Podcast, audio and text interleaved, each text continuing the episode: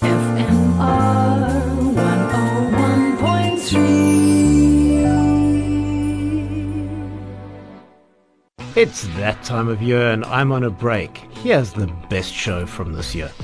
Welcome to Fine Motoring with me, David Dondi. If you have questions or you want to find out more about something, david at fmr.co.za, otherwise that podcast in the usual place, fmr.co.za.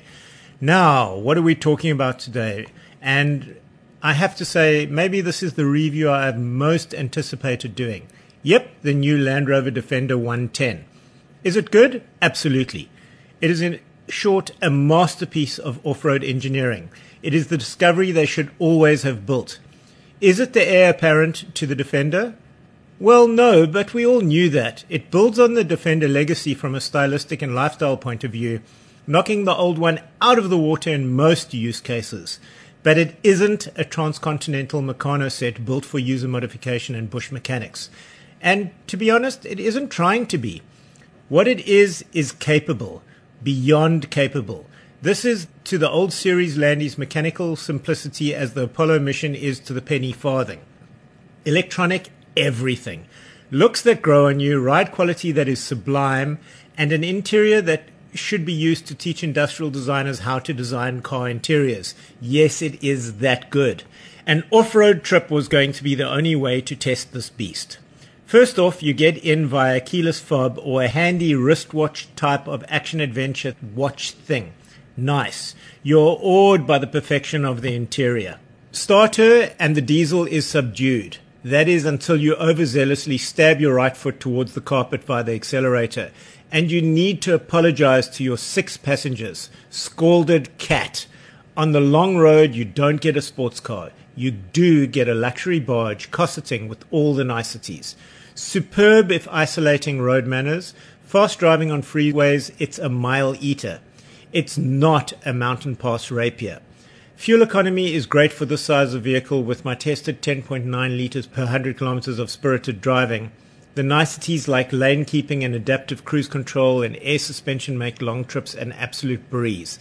The rear view mirror flips out to be, well, doesn't really flip, it flips across to be an electronic view uh, as opposed to the analog one you normally get. And once you use it, you will never want to go back. It's got a camera in, in the back of it, and that replaces your rear view mirror. Space isn't an issue, and with that rear view camera, you can load it to the gunwales quite safely. If, however, you need more space, trailer use is exceptional.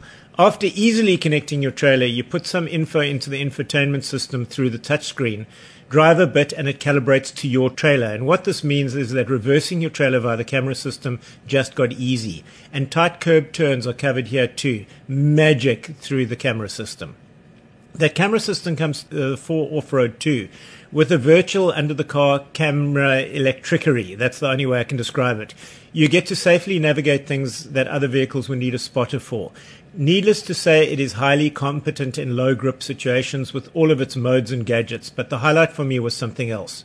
It was gravel roads. I have never driven anything as good on bad gravel roads. Quiet, sure footed, and it doesn't let you know about corrugations at all.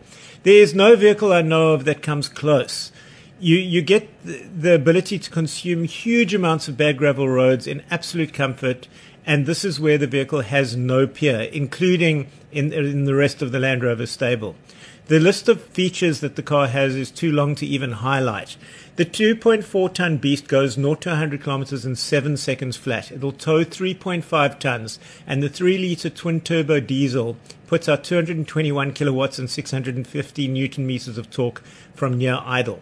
At over 5 meters long, including that spare wheel, this is a lot of luxury but that means a high sticker price. Eye watering high for those of you expecting Defender prices of old. And that's the only fault I can find. Well, a bit over 1.7 million of them. This ain't no Series 1, sir. One question I've got for Land Rover South Africa do I really need to give it back? And that's been the review of the Land Rover Defender 110 D300X. And uh, that's it for this time. It's been fine motoring with me, David Dondi. And if you've got questions, you want to find out more about something, drop me a line, david at fmr.co.za. Otherwise, that podcast, www.fmr.co.za.